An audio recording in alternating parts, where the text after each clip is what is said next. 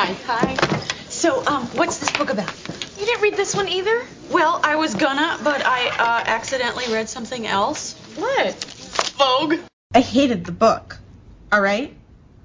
I have no idea what it's about, and the writer was clearly on drugs when he wrote it. I mean, it just it went on and on and on like it was written in a total hurry.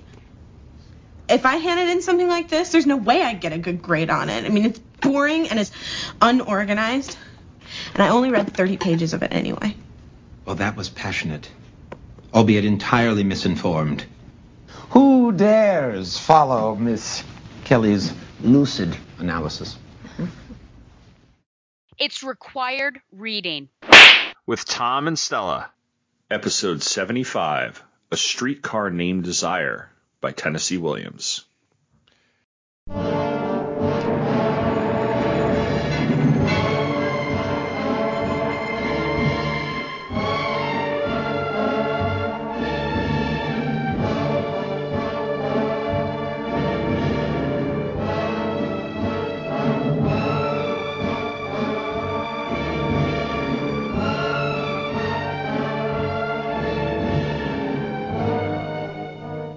Won the Pulitzer Prize, the Critics' Award, the most revealing play ever written.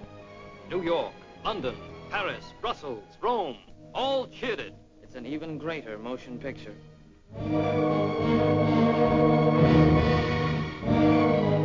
This is the sto- woman, Blanche Dubois, who wanted so much to stay a lady. A vivid, vibrant, exciting story, because every searching chapter was written by men. Men who taught her to trust and to hope, to love and to hate. The youth who brought remembrance of yesterday. The man who was willing to take her out of the dark alleys of New Orleans. The brute who lied and cheated, who promised everything, gave nothing. Don't you ever talk that way to me. Disgusting, vulgar, greasy. But who do you think you are? A couple of queens or something? Could it be you and me, Blanche? Yeah, what does it cost for singing furs like that? But, but these are tribute from an admirer of mine. Well, he must have had a lot of admiration. Lies! Lies inside and out! All lies! Never inside. I never lied in my heart.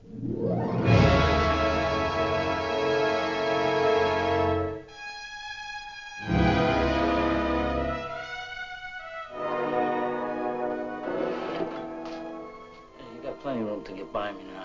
Come home. You think I'm going to interfere with you? Marry me, Mitch. I don't think I want to marry anymore. No, you're not clean enough to bring in a house with mud. Poison.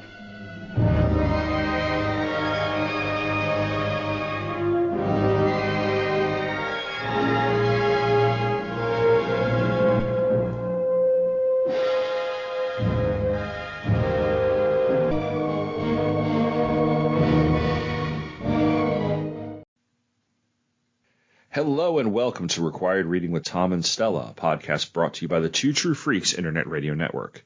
This podcast is all about books and literature, and each month we will take a thorough look at one piece of literature we have both read and determine whether or not it is required reading. As always, I am your host, Tom Panarese, and with me is.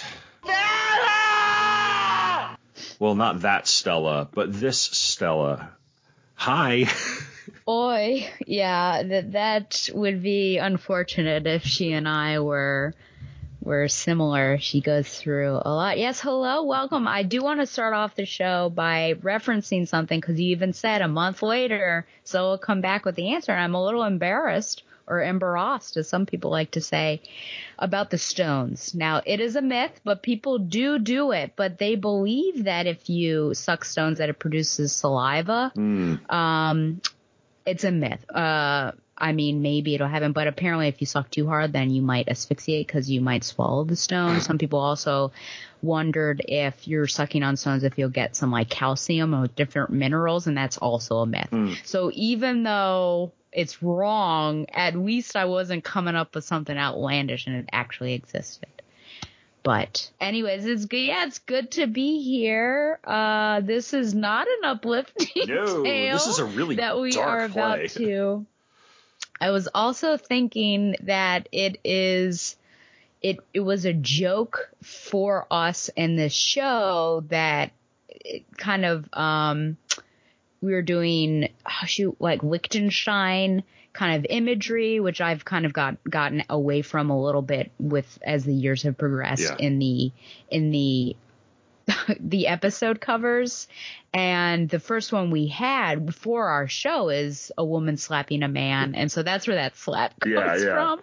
But now it's like, wow, is this actually inappropriate because we have the Stella reference of Stanley shouting Stella. And then there's the slap that usually starts at the beginning of this episode. So if you put separate, it's like not bad. And if you're kind of connecting to what our intention is, but together you're like, oh wow, are we condoning spousal abuse accidentally? Uh, I don't know. I I um, there's something appropriate of you smacking me. So Yeah. yes, we just want people to be reading, really. uh, so um, yeah. So Streetcar Named Desire. It's yeah. It's been a. It's been we and it's funny. It's like we could do the catch up thing, but we were talking off um, off off time here off air and stuff, Mm. and we saw each other recently because um, we we've met for twice. I think we met for lunch. Oh my god. right before uh, Christmas, and then I think we, we just met for co- as of recording this, we met for coffee this past uh, Saturday. hmm So yeah, I can't believe it. So see, in real life as well as virtual life, Tom and I are friends. Yes. yes. So I'm just your textbook mule. Um, That is true. I'm very, I'm very thankful. no, no, no, no. I'm glad you could use it. Stella's grad class was one that I already took, so I, I still had the book. I was like, okay, here, take it.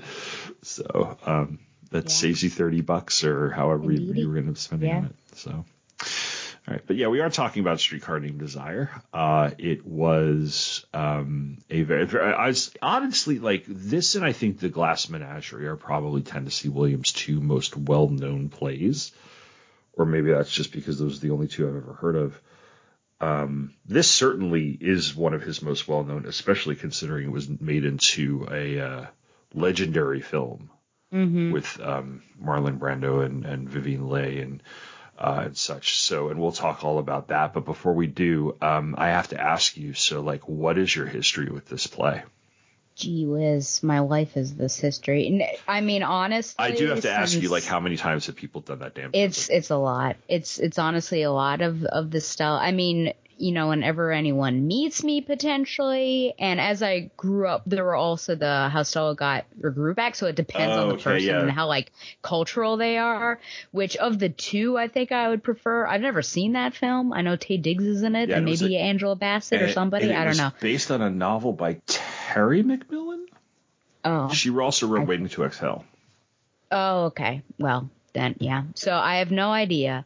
Um, I think maybe it's about a woman who has an affair with a young man. I don't know. Uh, so this one, you know, I would maybe prefer this one if only because it seems like more of a cultured reference and I do love Tennessee Williams, but it's also funny because people don't understand the context because I think that clip is just always pulled out of context and you just see Marlon Brando and you know, reading the play and understanding, you're like, well, actually, you know, maybe we shouldn't shout Stella's name like that. But yeah, I get that all the time ever since I guess I was like an autonomous human being. So when I was smaller, I don't think people would do that because I'd probably just be scared as to why the stranger is, is Yelling but- your name. is yelling. Yeah. But probably high school on or middle school on, it would be frequent. Um, and yeah, so I've seen, I'm trying to think if I, I probably saw the film first and then read the play. I remember getting the play because I actually own it from my high school drama teacher who had like a box of these and was like trying to get rid of them. So I was like, yeah, I'll, I'll, I'll take it. But I didn't read it for a while. Glass Menagerie is my favorite Tennessee Williams play, Mm. and that was the, the first play that I chose for this podcast.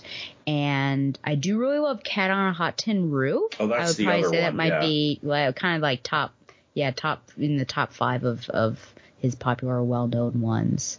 Um, I'm not sure when the last time it was that I had read this or watched this, but it's it is a very unique experience because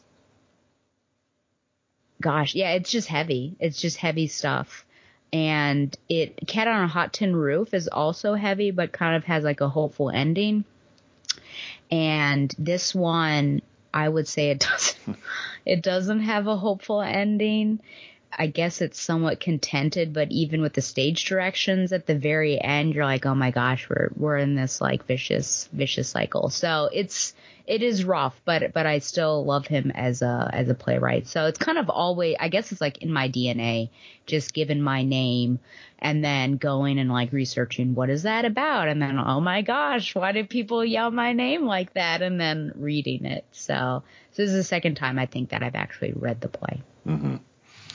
Yeah, this is the first time I've read the play, but much like other works of literature um, or, or of a very, very famous uh, popular culture, I've known aspects of it through the references made in other pieces before I even read or saw it. And I, I purposely did not watch the movie uh, prior to recording the episode, but the movie is, as of this recording, is available, I think, on HBO Max. So I think I'm going to sit down and watch it probably in the next few days. First time I ever heard of this movie, funny enough, goes back to my barber shop in in my hometown because they had all these standy stand-ups of old celebrities like um, John Wayne and Marilyn Monroe and I think Elvis. And between and on the walls they had old movie posters. Um, one of them was Casablanca, one of them was Gone with the Wind, and one of them was A Streetcar Named Desire. Mm-hmm. And I've so I'd seen that poster, oh, like dozens of times as a kid and as a teenager whenever I would go to get go in to get my hair cut at the barber shop downtown. Yeah, so the first time I ever heard the Stella bit was an episode of Seinfeld. Um, I can't remember the name, but it's this episode from the first like three or four seasons. And it's it's it's unique in that I don't think Kramer is in the episode. It's just uh, mostly Jerry and uh, and Elaine. I think Kramer and George are in it. And Jerry and Elaine are down in Florida at Del Boca Vista with Jerry's parents. And at one point, Elaine is sleeping on this pull-out couch and she screws up her back. So she gets muscle relaxers. And as happens in sitcoms and comedy takes too many of them. So she's like completely floopy when she goes to this special dinner that the Del Boca Vista people are throwing for I think uh, like Jerry's father. And they they're introducing people to Elaine and she says this is so and so and his wife Stella. Oh uh, Elaine uh, this is my aunt Stella. Stella! Stella! Her back hurts. Stella. And it's and so that's the first time I ever heard it, and then the the second time was in a, uh, heard of it. The second time where I became kind of familiar with the plot was through uh, a episode of The Simpsons called A Streetcar Named Marge, where Marge gets the part of Blanche in a musical production of The Streetcar Named Desire named Oh Streetcar. And Ned Flanders plays Stanley. And um, and uh, the Stella bit is a song.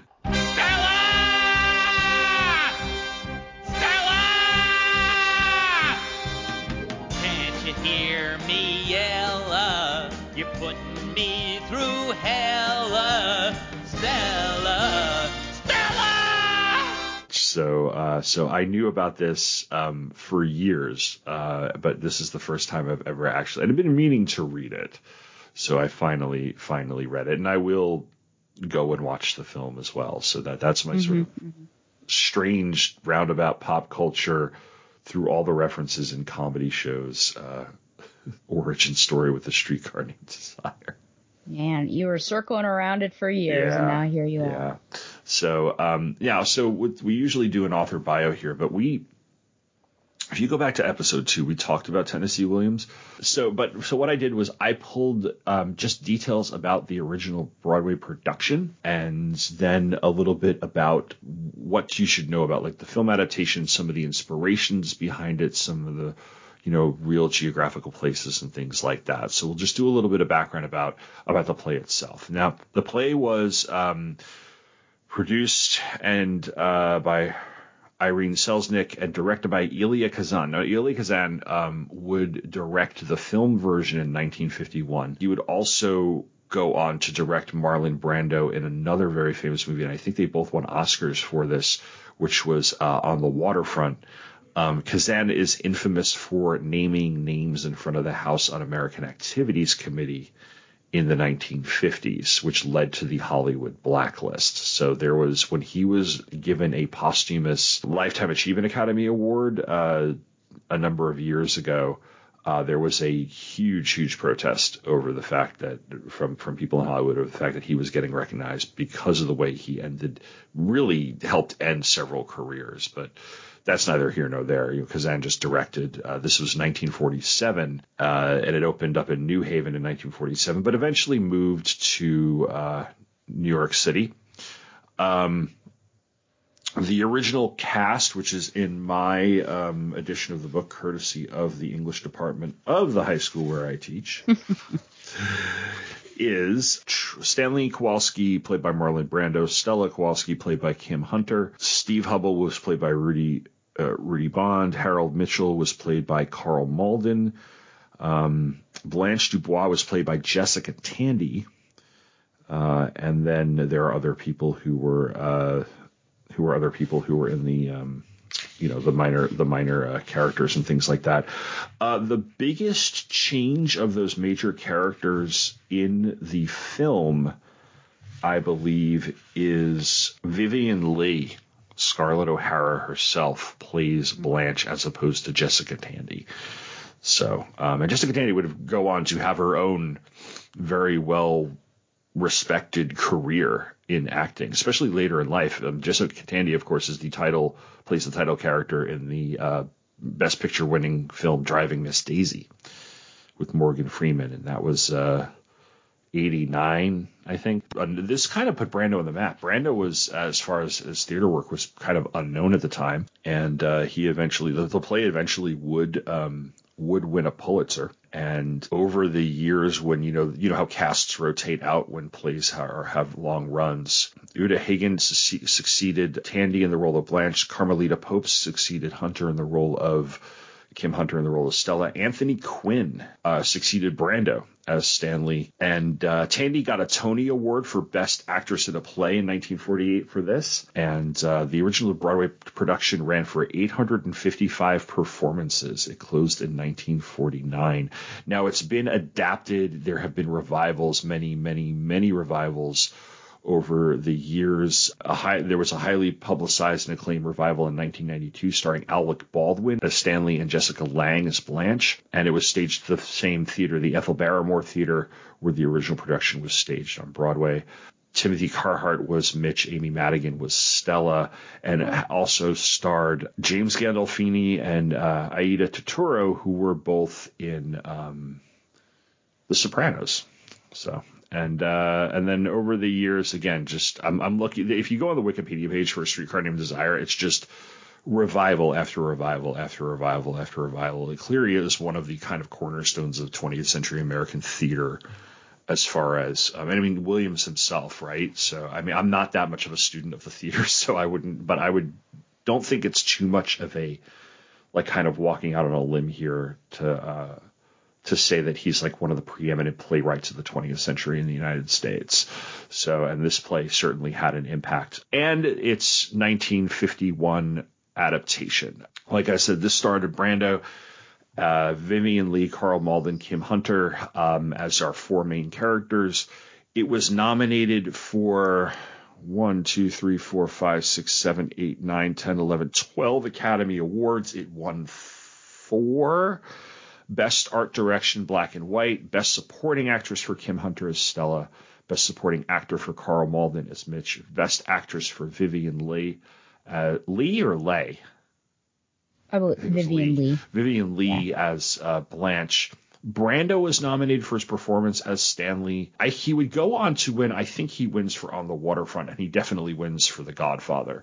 Um, and Elia Kazan um, was direct was nominated for Best Director. He would not win that, but I think he would win for On the Waterfront, which would have been which was just a few years later.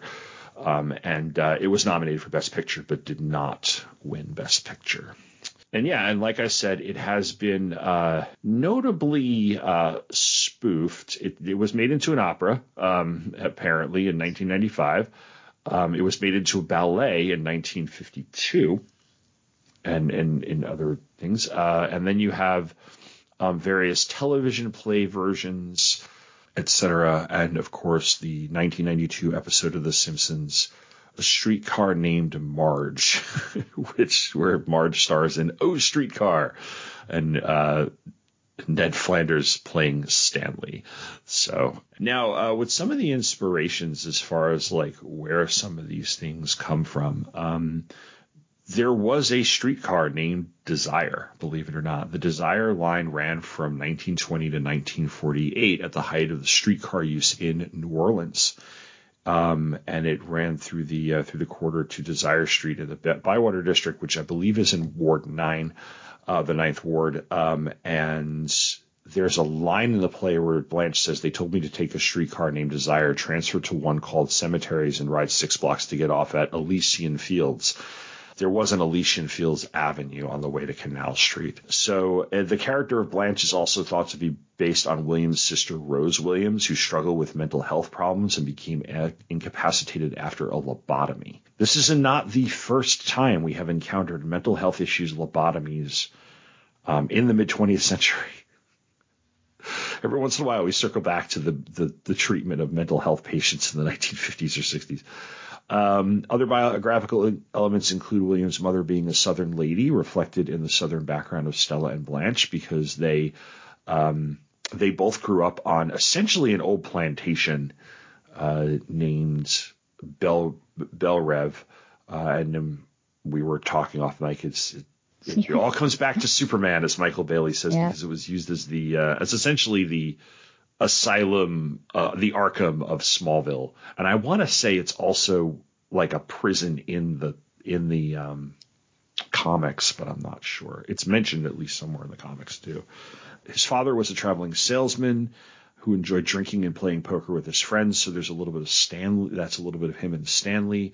Williams was born in Mississippi and had a family home in St. Louis. Um, and there are common motifs of homosexuality and mental illness in the play uh, that come from his own struggle with his sexual orientation and his ex- sister experience with his sister's mental illness. Um, and it's possibly, and, and, this is speculation on Wikipedia, so you know take this as you will. It says Stanley's loathing for Blanche's prim and proper attitude was probably inspired by William's own father's aversion to his mother's southern airs. So you know, again, take that as you will. But yeah, so that's such a little bit of the background of the play. I felt that was a little bit better, easier to do than go just retread Tennessee Williams' life there, and we get a little bit of of the real life inspiration. So let's go ahead and get to the plot, and then we'll have our discussion. So after the loss of her family home to creditors, Blanche Dubois travels from Laurel, Mississippi to the New Orleans French Quarter to live with her younger married sister, Stella, and Stella's husband, Stanley Kowalski. Blanche is in her 30s with no money and she has nowhere else to go. Blanche tells Stella that she has taken a leave of absence from her English teaching position because of her nerves, and this is later revealed to be a lie. Blanche laments the shabbiness of her sister's two room flat. She finds Stanley loud and rough, eventually referring to him as, quote, common. Stanley, in return, is suspicious of Blanche, does not care for her manners, and resents her presence, which is already interfering with his regimented but hedonistic lifestyle. He's a drunken gambler. From the first scene, Blanche is nervous and jittery. She is reluctant to be seen in the glare of light and seems to have a drinking problem. She's also deceptive and is critical of her sister and brother in law. Stanley later questions Blanche about her earlier marriage. Blanche had married when she was very young, but her husband had committed suicide. This memory causes her obvious distress. We later learn that she suffers from guilt due to the way that she had reacted to finding out her husband's homosexuality and his fatal reaction. Stanley, worried that he has been cheated out of an inheritance, demands to know what happened to Belle Reve, once a large plantation in the Dubois family home. He tells Stella about the Napoleonic Code, which in those days was a legal right of a husband over his wife's financial affairs. Blanche hands over all the documents pertaining to Belle Reve. While looking at these papers, Stanley notices a bundle of letters that Blanche emotionally proclaims are personal love letters from her dead husband. For a moment, Stanley seems caught off guard over her proclaimed feelings. Afterward, he informs Blanche that Stella is going to have a baby. The night after Blanche's arrival, during one of Stanley's poker games, Blanche meets Mitch, one of Stanley's poker playing buddies. His courteous manner sets him apart from the other men. Their chat becomes flirtatious and friendly, and Blanche easily charms him. They like each other. Suddenly becoming upset over multiple interruptions, Stanley explodes in a drunken rage and strikes Stella. Blanche and Stella take refuge with upstairs neighbor Eunice Hubbell. When Stanley recovers, he cries out from the courtyard below for Stella to come back by repeatedly calling her name until he, she comes down and allows herself to be carried off to bed. Blanche is shocked to see that her sister has returned to her husband right after he assaulted her. After Stella returns to Stanley, Blanche and Mitch sit at the bottom of the steps in the courtyard where Mitch apologizes for Stanley's coarse behavior. The next morning, Blanche rushes to Stella and describes Stanley as subhuman, though Stella assures Blanche that she and Stanley are fine. Stanley overhears the conversation but keeps silent. When Stanley comes in, Stella hugs and kisses him, letting Blanche know that her low opinion of Stanley does not matter. As the weeks pass, the friction between Blanche and Stanley continues to grow. Blanche has hope in Mitch and tells Stella that she wants to go away with him and not be anyone's problem. During a meeting between the two, Blanche confesses to Mitch that she once was married to a young man, Alan Gray, whom she later discovered in a sexual encounter with an older man. Gray later took his own life when Blanche told him she was disgusted with him. The story touches Mitch, who tells Blanche that they need each other. Mitch himself has lost someone and seems to have empathy with Blanche's situation. Later, Stanley repeats gossip to Stella from a seedy salesman with contacts in Laurel that Blanche was fired from her teaching job for an involvement with an underage student, and she lived at a hotel known for prostitution. Stella erupts in anger over Stanley's cruelty after he reveals he has already told Mitch. Later that evening, at Blanche's birthday party, there is an empty seat at the table for Mitch, and he doesn't show up. Stanley gives Blanche a birthday quote present it's a one way bus ticket back to Laurel. An argument ensues between Stella and Stanley, but is cut short as Stella goes into unexpected labor and is taken by her husband to the hospital. As Blanche waits at home, Mitch arrives and confronts Blanche with the stories that Stanley has told him. She eventually confesses that these stories are true. She pleads for forgiveness, and angry and humiliated Mitch rejects her. Nevertheless, he demands intimacy with her, suggesting that it's his right since he has waited so long for nothing. Blanche threatens to cry fire and tells him to get out. Stanley returns home to find Blanche alone in the apartment. She's descended into another fantasy about an old suitor coming to provide financial support and take her away from New Orleans. She falsely claims that Mitch had asked her for forgiveness, but she had rejected him. Stanley goes along with the act before angrily scorning Blanche's lies, hypocrisy, and behavior, and calling out her lie about Mitch. He advances toward her. In response, she threatens to attack him with a broken bottle, but is overpowered. Blanche collapses on the floor, and Stanley is last seen taking her unconscious into his bed. Sometime in the near future, during a poker game at the Kowalski apartment, Stella and Eunice are seen packing Blanche's meager belongings while Blanche takes a bath in a catatonic state, having suffered a mental breakdown. Although Blanche has told Stella about Stanley raping her, which he denies, mm. Stella cannot bring herself to believe her sister's story. When a doctor and a matron arrive to take Blanche to the hospital, she initially resists them and the nurse painfully restrains her. Mitch, present at the poker game, breaks down in tears. The doctor is far more gentle. She goes willingly with him, saying, Whoever you are, I have always depended on the kindness of strangers. The poker game continues uninterrupted. Thank you, by the way, to Wikipedia for that plot synopsis, which is a pretty thorough, See? which is a pretty thorough plot synopsis, by the way. Yeah. So before we get into our discussion, I know this is the, the second time I think you said you've read it. Uh, did you like it? I do enjoy it. Um, yeah, it's it's one of those words, right? Yeah, I know, right? That we try to work out what what that means because it doesn't necessarily give enjoyment or joy. But I think it's um I think it's a, a great play. So yes, or at least I think it's worthwhile. How about that? No, yeah, I I had um I think it took me maybe a day and a half to read this, and that's like in two. I read this essentially like in two or three sittings. Um, it just gripped me. I was like this, you know, I got in and everything, and I knew some of the background. I knew I knew that, you know, um, uh, what was going on. Um, and I was just, I think by the time I got to like the sec, the third or fourth scene, I was like.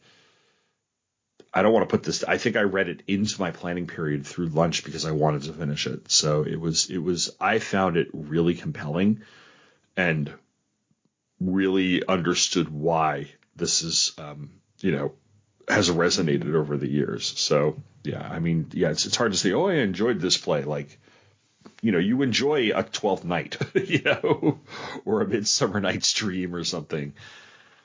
This is really dark. Um, no doubt. and such. In fact, um, he one of the things I noticed, and I noticed this about the Glass Menagerie as well, the level of detail in the scene setting and some of the other stage directions, like he. You know, maybe it's because I read so much Shakespeare. Shakespeare's stage direction is very sparse.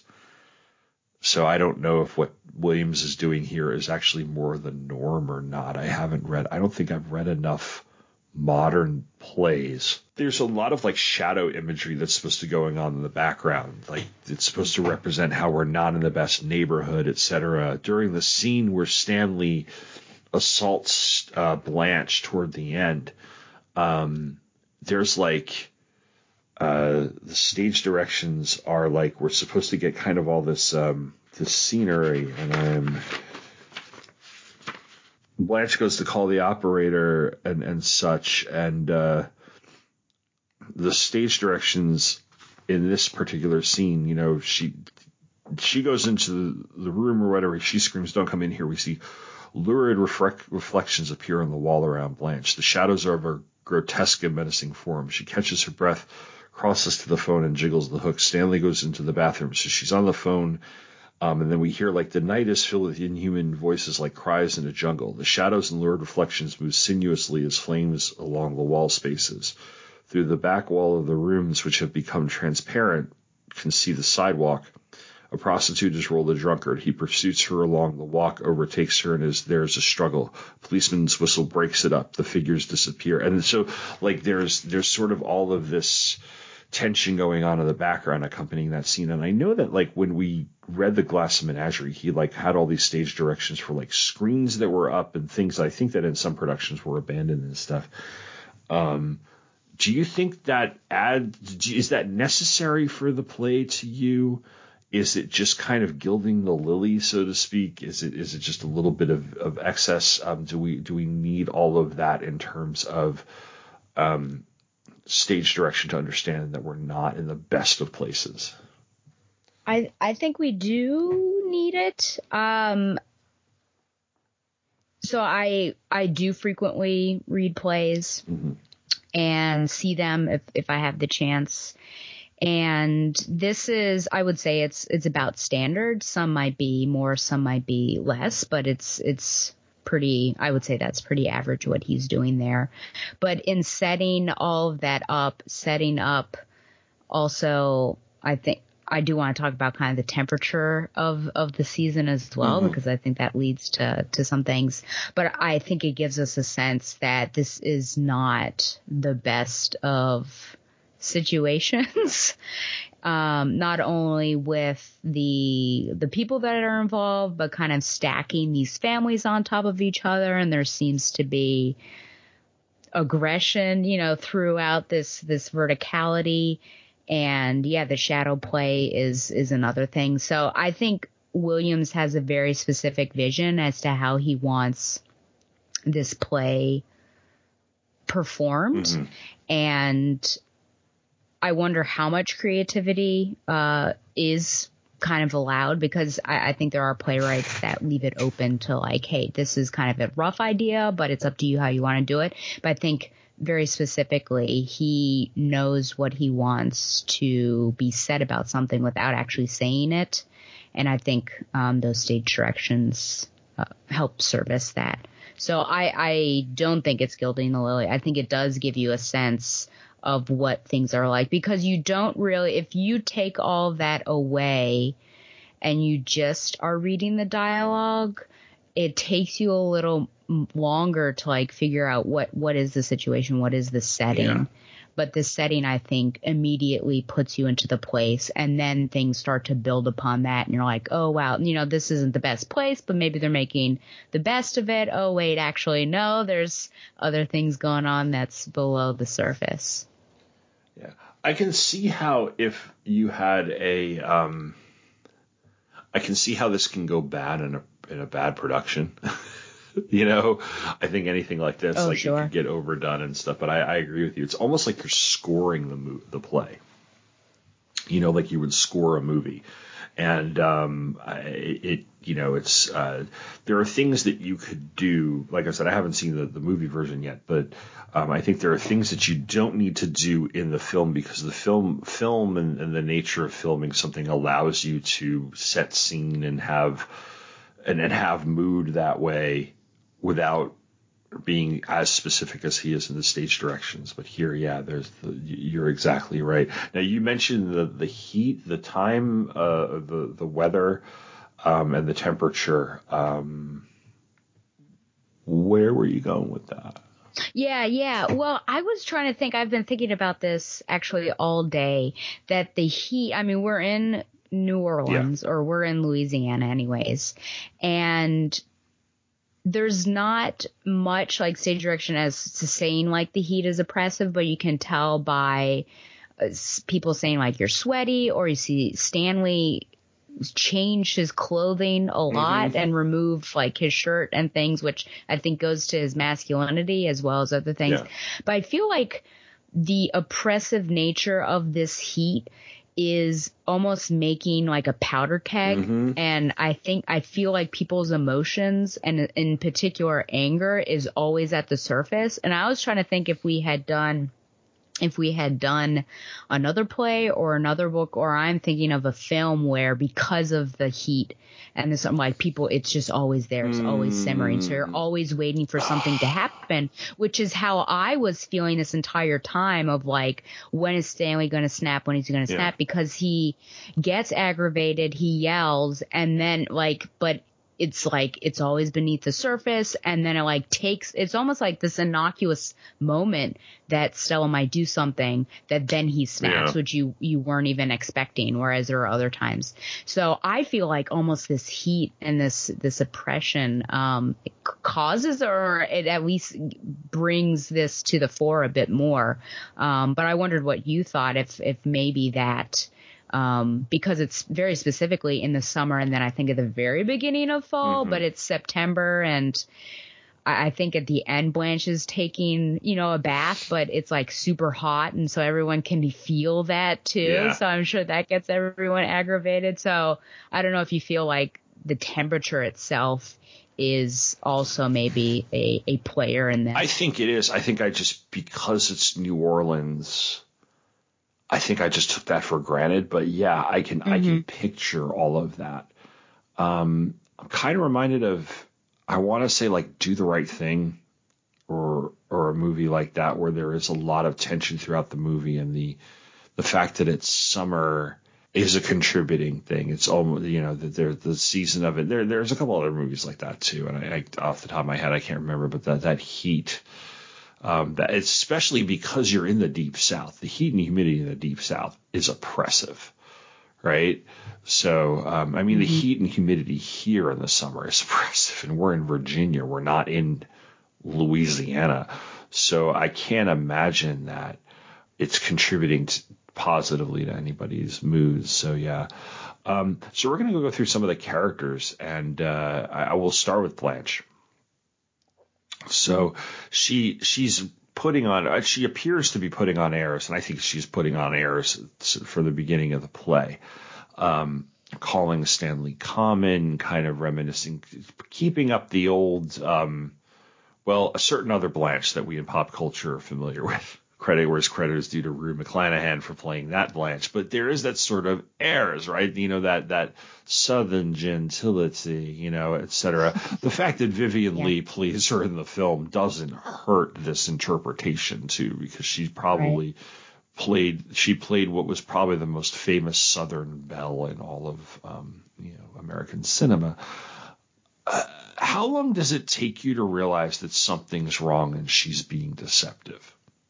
Do you know it right away, or uh, does it take you a little while to figure out that like you know she is she's essentially lying to us? I I take I I see it right away um, but I don't know the depths of her lies. So I can tell that something's a bit hinky, in particular because of the drinking. Because the drinking, you immediately are associating that with her. But then she'll, she goes on this kind of ramble of how, you know, never more than like one or two but she's already had something. She's like already been looking for it. So I think that I'm I, I suppose this is unfair for people who, you know, drink socially and everything, but I don't necessarily trust someone who I think immediately I thought is probably an alcoholic. Mm. And, um, yeah, just because she barely arrived and then she was, she was right into things. So I felt like there was deception already, but just the depths, you know, how, how far was she kind of going to go in this? Um, or that, that was like a weird phrase and what, what are you talking about? But, you know, with, with the house and what she's lost and with these quote unquote gentlemen callers, you know, is she lost? I kind of kept thinking, oh, is Blanche in the future? Is she Amanda Wingfield from the Glass Menagerie? Mm. Uh, because, you know, Amanda kept reminiscing about these wonderful times, but you feel like those probably actually happened. It's just that she's stuck there. And with Blanche, I think that they're not actually she's having probably um not romantic encounters with mm-hmm. men, but she's she's because of her reputation in trying to, as you said, put on airs. She's falsifying information. So it's it's really sad. Like she's a sad, she's a tragic character, but yeah, it's it's unfortunate and and hard to hard to trust her. Yeah, and she does show us how the past is really important to this play, as as is the present. Um, and the past comes mm-hmm. up in myriad ways, both in this sort of nostalgia that she has, but also like when the kind of the truth is really revealed about, you know, to Mitch and then Mitch's reaction, like the past comes back to haunt her rather than please her. I wondered if this era of refinement, so this is 1947 when this is being um, first produced, the film's 1951, so we're getting into the post war years. I could tell that she had a drinking problem by the way she was consuming so much of it. Yeah. Um, and she was consuming some pretty hard liquor. And this, I, I don't mean by by that I don't mean to sound sexist, but it's not the type of thing you'd expect a woman in the that day and age to drink. I don't know. It's like it's it's for somebody as soft and genteel as her. I don't expect her to get like you know half a bottle into whiskey the minute she gets there. You know, you expect her to drink something that's a little more suitable to that type of character. Um, and I, am really I'm not saying that to sound sexist or chauvinistic. It's just kind of like the perception of, you know, and because you know people people still drink nowadays too, but like the socially drinking uh, among people was, um, you know, was still still very accepted, and you see a lot. Um, a lot of it in these things. So I I, it, I I hand waved it a little bit, but then yeah, I started to notice like she's drinking quite a bit you know, mm-hmm. and, and it's kind of so there's there's it, it was kind of the first crack at it, but I did like the fact that over the course of the play, you learn more and more about what the truth was. So it was because because Stella and Stanley didn't know anything either, right? So it, I, I like the fact that we are with them as if we're part of New Orleans or we're part of this neighborhood or we're part of this apartment building or tenant wherever whatever we want to call the house that they live in, the, the apartment that they live in. And we are finding out about Blanche as they are finding out about Blanche, as opposed to us kind of being the Blanche and and discovering all these things about these characters. It's actually the other way around. She's the outsider, the intruder, and she is outside and intruding kind of into our lives. And I like how that was that was set up. And I also wanted I wonder if he is making some sort of statement, however tiny or sly, about the way the fetishization of the old South. Right? Gone with the Wind being a great example of it. Um, mm-hmm. the old plantation, like you, you know, you could still take plantation tours you know, and things like that. And that, that whole idea of even, even now, if you wanted to go to the supermarket and pick up a couple of, uh, Southern style, Southern living, Southern wedding, Southern whatever, you would see things regarding plantations and decor, plantation weddings like these. This is still a thing very much. And I wonder that if, there is I use the word gilding, you know, there's a gildedness to Blanche that the, the much beneath the surface it is very um, there's nothing there. It's it's it's, it's it, she is not rotten. She has metaphorically rotted. And mm. I think she, I wonder if he's saying that about the way we look at this old South, Southern, whatever, you know, that there's something fundamentally wrong with all of this, but you're putting this layer of of prettiness and gild on it. That's guilt on it. Sorry, G I L T. That um, that is not. Uh, that's that's masking all of that. And I mean that's something that I think we deal with even to today. Mm. That everyone has this really romantic idea of what the South was like. Yeah. So yeah, potentially. Yeah, because even like Harper Lee is nostalgic in To Kill a Mockingbird about her father, even if she is exposing a lot of the gross injustices taking place in Maycomb um, in in that particular novel. Um, but yeah, it's um, and then I uh, I agree with you regarding Amanda Wingfield, The Glass Menagerie. The Glass Menagerie was three years before this, by the way um, and uh, as far as uh, production. So, uh, but then, but then, you know, we also see like, you know, they, the neighborhood where they're, they are integrated is not the best word because I don't see them associating with any of the black characters, but there are black characters in and around and they just seem, um, they just seem there, you know, um, they're just kind of part of the scenery. They have the occasional line and stuff like that. And then you have um, this uh, the whole thing with Blanche's husband, who had taken his own life, and the circumstances seem to be that she caught him with another man, and she told him that he disgusted her, and um, he took his own life as a result. And now this was 1947 when this was first produced. Uh, in many states, and I would imagine Louisiana, homosexuality was an actual punishable crime. You know, mm-hmm. you could be locked up for being for getting caught in the act. Like, you know, he she could have turned him over to the police. Uh, so that was the the view of homosexuality back in those days. Uh, but I wonder, um, you know, was she more ashamed that he was gay or was she more upset that he killed himself? And I can't tell if it's one or both. Because she could, uh, you could very well, you could very well, if if if if I caught my wife with another man, I could very well say I'm disgust, you you disgust me, because sure. of just the act of infidelity. But you know, this compounds yeah. it because he was he was caught with another man. So. Yes. I I guess the other one is that what she said that she indirectly or directly led him to kill hmm. himself. I think that a lot of the f- reason why she feels this way, I think she honestly loved him. That might have been like maybe it was the best time in her life. I don't know. And you know, she still had her her beauty and everything, but uh, she lost him and because of something that she had said. So I think there's a lot of guilt in there. And I guess this was the first moment that a man sort of betrayed her or left her, even though um, she felt like she was so beautiful. And I guess she wasn't beautiful enough. Well, technically, she just wasn't his type. So I think it's kind of a mixture of things there. Yeah, there's a sense of.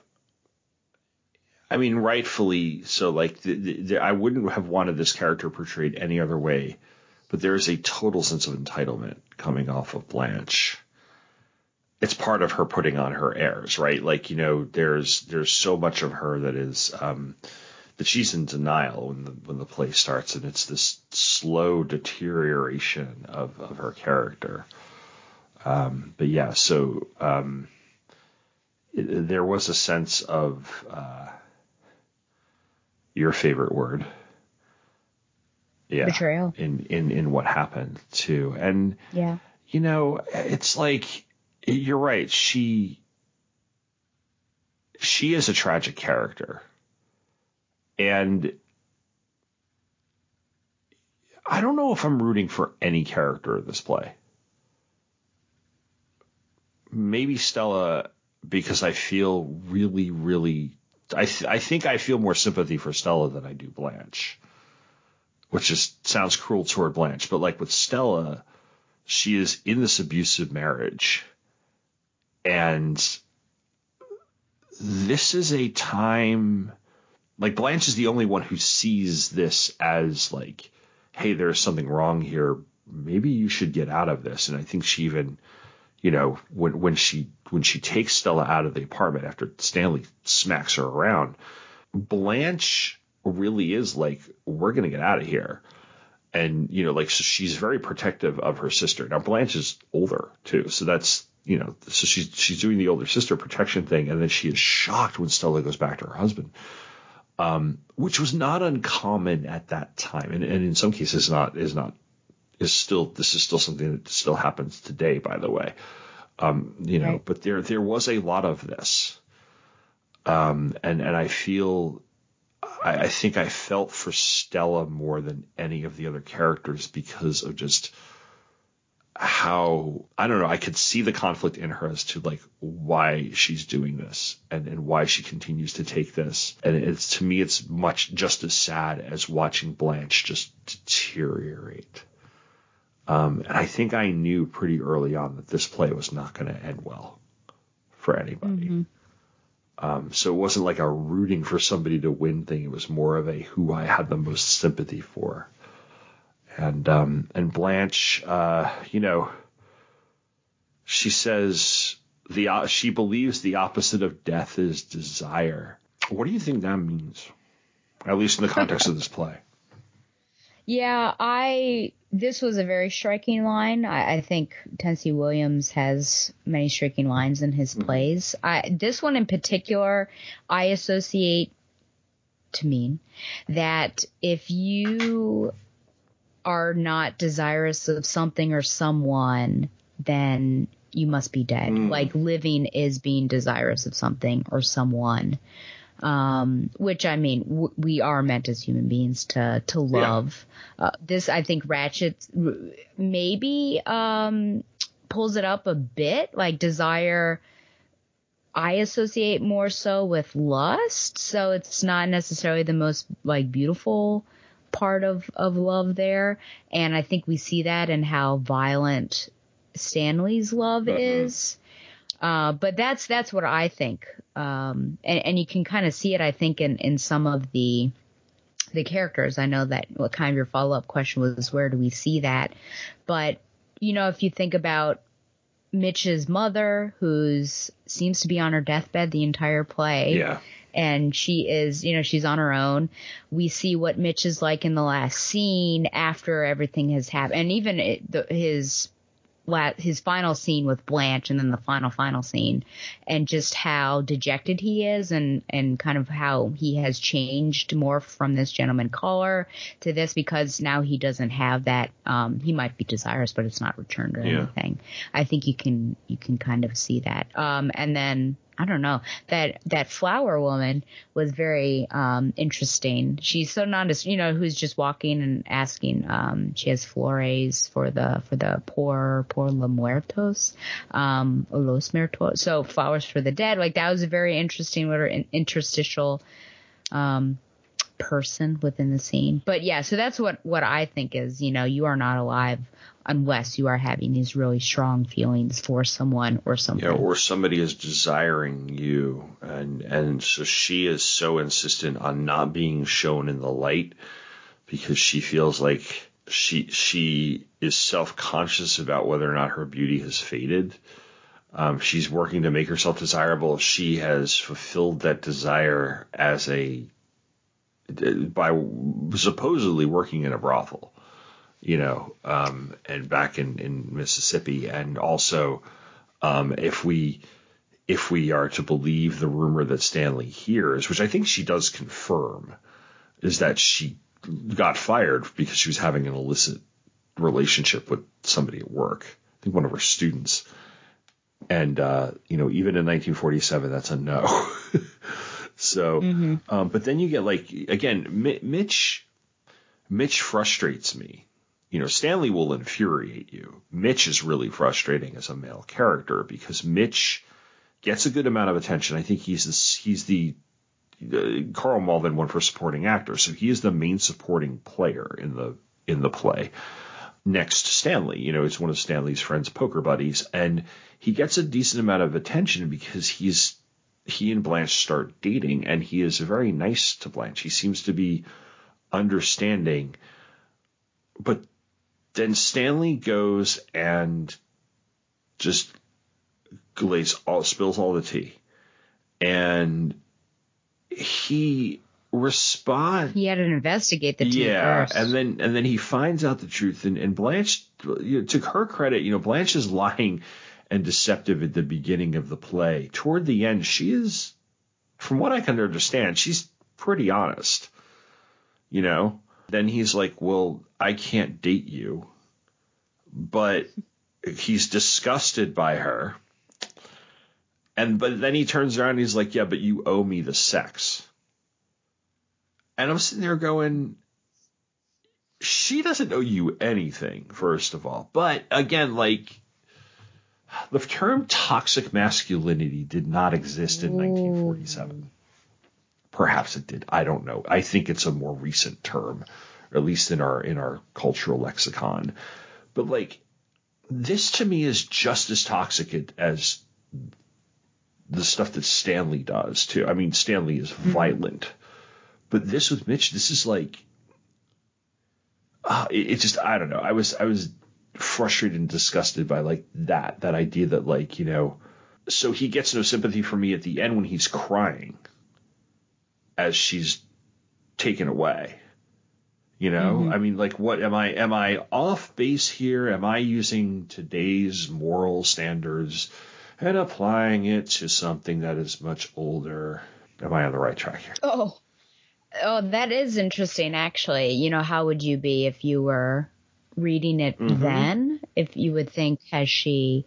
Yeah, because I think the question is, if we were to like put ourselves in that mindscape, has she led him on, and is it therefore? Now I'm I'm pretending as if I'm at this time period. Has she led him on, and therefore does she in fact owe him something?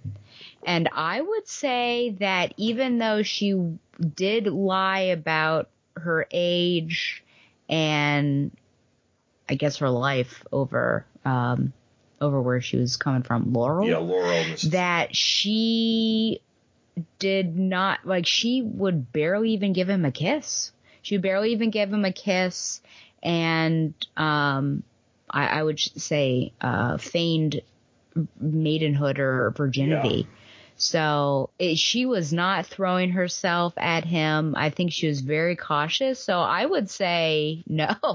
I would say no. I think the reason why he now believes he is owed something is because what she was putting out for all these other guys, what's different about Yeah. me? Like why why wouldn't I? And it's very interesting to see this change with Mitch because the first time that they encounter one another, you almost want it to be a romantic tale. Like, oh, maybe this will be the bright spot in this play. Maybe this will be something good for Blanche because he really perks up when she first appears or he first sees her. She looks at him and says he's clearly different from the rest, isn't he? And Stella said yes. He seems like a gentleman. He's living with his mother, which of course now is, is kind of a cliche, but you know, she is aged. So you're like, oh, he must be like he's caring for his mother. Seems like a loving guy. So to have this flip is, is very interesting. And I think a lot of it is because of Stanley. And it's just one of those things where somebody, and I feel like we've seen other media incarnations of this happen where there's a nice guy and maybe he's made fun of a lot by like another guy that's kind of a bully and in particular about this girl and then like forces him to force her to do stuff. Yeah. Like we've seen that. So I think Mitch's character change is really stark. It's it's it's a bad dynamism, but I think a lot of it is because of Stanley and his influence and how he poorly talked about Blanche and yeah, unfortunately he had to work it out. Like you even still see glimmers because he had to go and ask he did his own investigation because he didn't initially believe Stanley, but it was like needling him so he had to Yeah. do it. Um, so it is interesting to see the spectrum of people because you have Stanley, who is very much toxic, um, a toxic Oh, yeah. man, and then you have Mitchell, who's kind of a, on that sliding scale, and then you have Blanche's first husband, who kind of is described as um, like he has this almost feminine quality to him or- and is softer, and so like you know she she realized something was was different about him and that is associated with being like that's a bad quality because look it leads you to homosexuality kind of Mm. thing so it is very interesting the types of men that we see and of course whoever is married to Eunice I can't remember Steve so. um, he's kind of with Stanley or maybe a little bit below, but Tennessee, Mr. Williams, very much is showing, I think, this, this spectrum of manhood and that it can in fact change and how, like, how disastrous it can be either on society or society on them. Yeah. This would be if, if I were ever to do a, a unit or course where I just took several works of literature and talked about themes of masculinity, this would definitely be one of those works to use.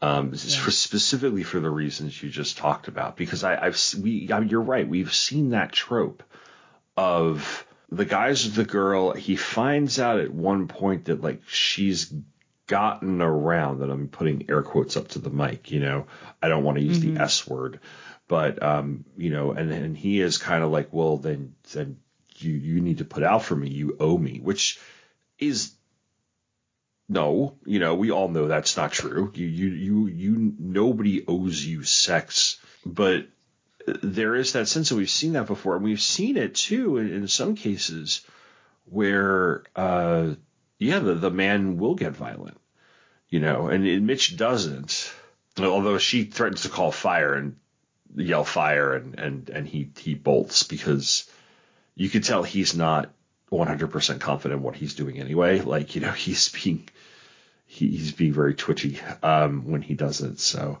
uh, but with Stanley, what's interesting with Stanley,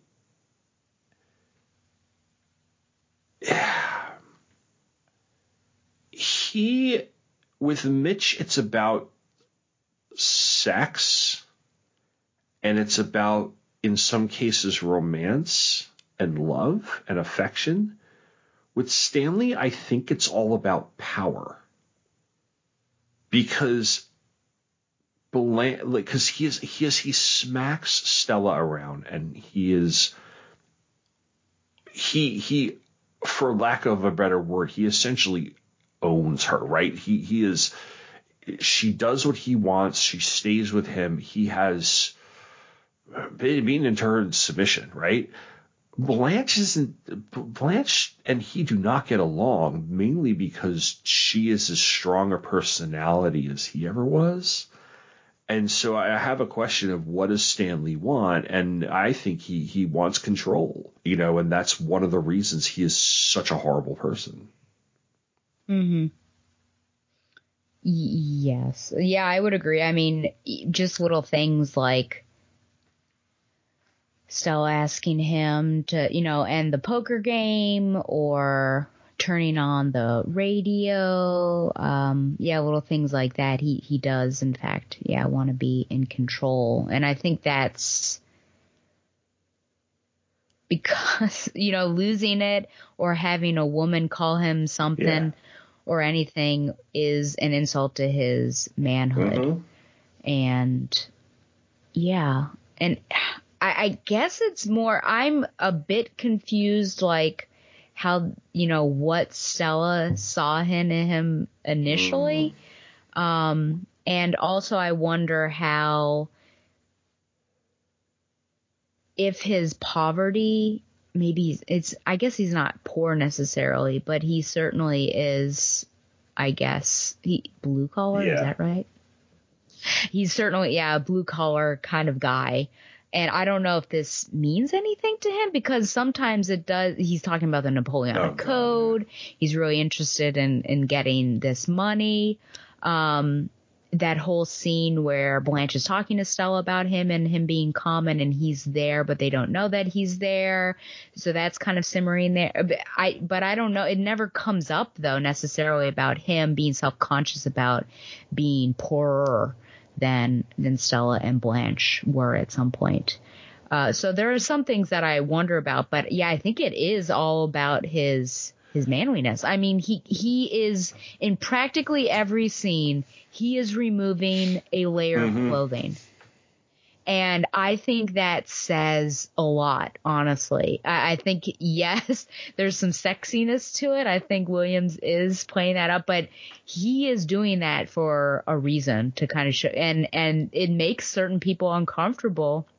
Blanche is like telling him, you know, don't take off any more clothing because who knows what's going to happen after he removes his clothing. So, yeah, it's it's very interesting. What was your initial question? Oh, just Yes, about the power. Yeah, I agree. control. I having Yeah. power and being in control, of being that that number one. Yep. Yeah, top putting dog. putting Yep. putting these women in their place, I think, is a good phrase to Yeah. use with him. The money thing, I think he's just looking to exploit Blanche, or it's something he can hold over her too, right? Like that's another aspect of control. If he can find out that Stella is supposed to receive some whatever money because they were sisters, and I think they're the only last surviving um, uh, family members of the people in this um, in in from Belle Reve. Uh, he is assuming that Stella is coming into money if there is money, right? And he can hold it over Blanche and Stella and the whole Napo- he he sound that whole Napoleonic Code speech it probably was true, but he just sounds like every other forgive the slur Guido Blowhard I knew from um, Long Island who just kind of all of a sudden they think they know the law and everything and it's just like you have no idea what the hell you're talking about even though I'm pretty sure the Napoleonic Code thing was actually true and he knew what he was talking about. But you're talking about like him being blue collar also, um, and I, I think this was more of a, again, back in the 1940s and 1950s, this is probably more of a scandalous thing in the, if we're for a Southern belle to marry a Polak, you know, I mean, the, the guy, he's, he's Polish, you know, so there's that unrefinement of the Polish immigrant, you know, what, you know, he's not a blue blood, you know, and, and all of those things. And, and, I don't know. Is this just a thing with, with the reason Stanley was always uh, Stanley was attracted to Stella?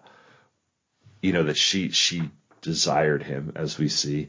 Um, maybe it has to do with the boy from the wrong side of the tracks thing. I mean, I know that's a cliche by now, but I Yeah. mean, you know, why didn't I mean, there there's just there there's a there's a cliche. It's a cliche for a reason, and there's a whole trope in movies like this, and even in, in romantic comedies things of the nice girl dating the uh, the a hole, right? So it tracks. It tracks with that, and he's awful. And he he just um. So there's the end of the play. They have that she and he and Blanche have this near violent confrontation. And I phrase this the scene. I phrase a question like this. It says it seems to end with him raping her. It's never done on stage, right? And all the the the stage directions are such so that he like she she breaks the bottle. She's um, they are struggling. You know, he he is he is assaulting her in some ways. It is implied that he is going to sexually assault her. Um, he's right now at this point he is just kind of um, roughing uh, roughing her up, so to speak. So she's got the bottle. She smashes it on the table and faces him, clutching the broken top. He says, "What did you do that for?" She said, "So I could twist the broken end in your face." The thing is, is like with Blanche and Stanley, one of the things is that she gives she she gives as good as she gets. With that, she is not afraid to stand up to him, as opposed to her sister, and that he feels. That's why I said it was about control. He feels threatened by her, which I think this is why the important the, the scene with um where he's screaming Stella is so important to her to, to the character because Stella goes back. So he's she's caught in the middle of a fight for control. I'm I'm off on a tangent here, but like Stella's kind of caught in the middle of like Blanche can take her and go, and Blanche is in charge. Stanley can take her and go, and Stanley's in charge. So Stella doesn't have a lot of agency in this play. So, um, so back to this. He's like, I bet you would do that. She said he would, and he goes, Oh, so you want some roughhouse? All right, let's have some roughhouse. And I can hear Brando saying this, and I've never seen the movie. He springs toward her, overturning the table. She cries out and strikes at him with the bottle top, but he catches her wrist. She's like, "Drop it, drop it." We've had. He says, "Tiger, tiger, drop the, drop it." We've had this date with each other from the beginning. She moans. The bottle top falls. She sinks to her knees. He picks up the, her inert figure and carries her to the bed. The hot trumpet and drums from the Four Deuces sound loudly. So I think it's implied that. Now, in the synopsis I read, it sounded like she was unconscious and he took her. I'm trying to figure out the exact circumstances because even if Blanche were lying when she told Stella that Stanley raped her, Stella was never going to take her side. I'm pretty convinced of that based on what, you know. Well, she says I couldn't believe her and stay. Yeah, and and I think So, and then and Eunice agrees with her, like, yeah, you just gotta gotta suck Mhm. it up, which is like it's so baffling. Like, oh my god, it's god, so baffling, but we've seen But it then so it's many also, yeah, like- seen it happen. Yeah. So I'm like, well, yeah, you know, you can be like, I don't understand, I don't understand, but then you're like, well, that it kind of, it, yeah, it happens. Yeah, I think this is one of those room for interpretation, and it's interesting because I do associate it with Gone with the Wind and Scarlett O'Hara mm-hmm. and that scene with Rhett, which is it could be interpreted as a rape scene or it could be in, or maybe it's not. I don't know. And so there is like, yeah, is she unconscious? Is she conscious? Has she like given up and now she's like ki- kind of I don't know. It's I was watching Emily in Paris and I guess Sartre said like not choosing is still choosing. So even though she's just kind of like given up the thing, Mhm. but still like not really consenting everything. But it's and he says something like we've kind of like we've been doing this dance. That's not what he says, but just like it was almost inevitable that this was going to happen.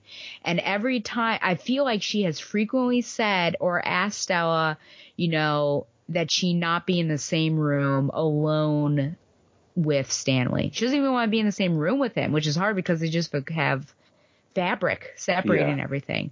But it's like she knew that this was inevitable which is which makes that character I think even more tragic. So I think how it happens is very ambiguous. Um I think I mean this character Stanley is is so it's hard to redeem him. I don't know if he's I know you're going to ask a question later on about his, his that character and the B word.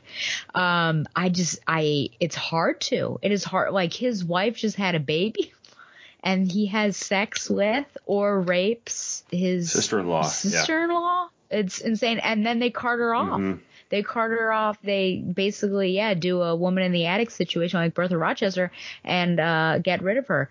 And I can't believe that. I think that deep down Stella does know that this happened because Blanche may have been a pathological Mhm. liar because she's had traumas in the past, but she is broken Yeah. at the Shattered. end. And there's a reason why that happened. Um, so yeah, you've got to ask like, how did this transformation happen? There had to have been a catalyst. Yeah. So it's, uh, again, this is not an uplifting play. I think it's very powerful in all of these things that are happening. But yeah, when you have that scene and it's just Stanley and Blanche, like I was nervous the entire Mhm. time, like, cause Blanche never wanted to be alone with him. She, yeah. And here, here we go. Um, It's a man, it's a tense, yeah, tense scene. absolutely. And um, it it is uh, we have seen it a violence out of Stanley throughout the play that when he when he tosses aside a table and goes after her, it yeah. it that has been building as well. You know that that that amount of violence out of him has been building as well. You can tell he has been holding it back for a certain amount. You know he he is toxic and he is he is violent even in the way he plays around with them like you mentioned turning on the radio and, and these sorts of things then it escalates. And there are times where like you can tell that nobody knows when he's going to go off. He is that he is that volatile. And this is just you know uh, again it, it it it escalates and escalates and escalates to the point where he is um he is at his worst and worst. And if he is at his worst, I think you're right. She's shattered as a result at the end. And then, he, and I, I, I would say it's a similar situation to Bertha Rochester. I mean, in this case, they're having her, they're, they're taking her away, they're locking her away, and and and that that's Yeah. kind of what happened there, right? You know, um, in this case, she's never going to come set fire to herself and come back or whatever happens and know, I think Blanche is just going to be lobotomized, and you know, and that's part of what they did back then too, and it's probably, um, you know, uh, it, like we said, that was Williams's own sister had a similar mental health issue, had a mental health issue and a mental breakdown, and ended up being lobotomized as well. So there was some truth to that as to what happened with with as far as the mental health aspect of this is. I guess I'll ask that question because honestly, I looked at it. I looked up the definition. I did too. He kind of is a Byronic hero. In that, because the Byronic hero is just this awful, awful man that we're supposed to love anyway. And like the epitome of the Byronic hero is uh, Heathcliff in Right. uh, Wuthering Heights, a novel that neither of us and Helena Greer do not like. Um, Uh, but yeah, he is, no, the epitome of the Byronic hero. I mean, he's the what? He's the textbook Right. example, and he is awful to the women in his life. Kowalski's kind of the same way, but it's almost like I think in some way now I don't know I don't know if this is right. This is my interpretation, and I maybe I just want this to be true. I think maybe Tennessee Williams is setting him up to look like a Byronic hero, but showing how just god awful this person, this type of person is.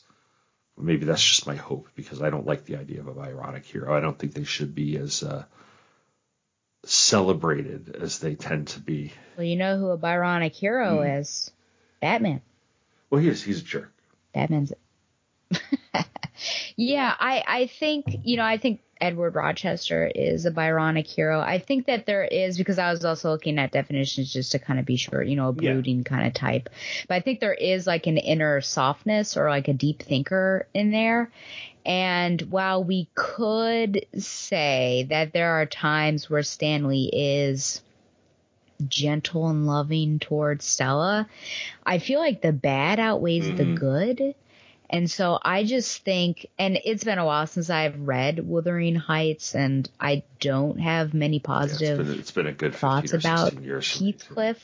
yeah, so I, I don't know if I could be like, oh well, you know, he's about the same as Heathcliff, but yeah, Edward Rochester, I mean, does have like he's I would say even you have to agree he's like better than Oh yeah, I would. I would better than if there's if there's kind of like a, a scale of good person to bad person, Rochester leans more toward the good Yeah. than the bad.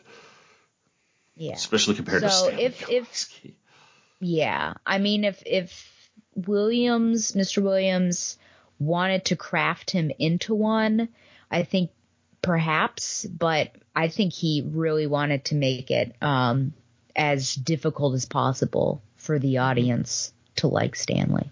Yeah. I think you're right. And then you have to ask, yeah. Because I mean, what redeeming qualities would you say Stanley has? I don't know. I mean, Because that last scene yeah. where let's see here they're sitting out there you're like okay well what do you think Th- this stage direction gets me i read it a couple times he kneels beside her and his fingers find the opening of her blouse and the reason why that gets me is like this guy is all about like just like bestiality like being like just animality. It's i don't think they're i think it is all about sex and mm-hmm. power. And he might conflate that with love and like softness and gentleness and maybe doesn't know what it's like to be without Stella. But it's just like reading that stage direction where she's holding the baby and he's basically like on his way to grow prime just like who is this? There's nothing redeemable about this man. That would have been the time. Like, had he put his arm around her shoulder, yeah, I would have said like maybe he's probably going to hit her again, but hey, we're in a calm period. But that right there, no. And I think that's a very specific stage direction that Tennessee Williams put down. Yeah. The only thing, the funny thing is, is the what I can find out of the the redeeming quality of Stanley Kowalski has less to do with Stanley Kowalski and more of I can see how all of this makes Marlon Brando a sex symbol. Like where like so I can I can Yeah.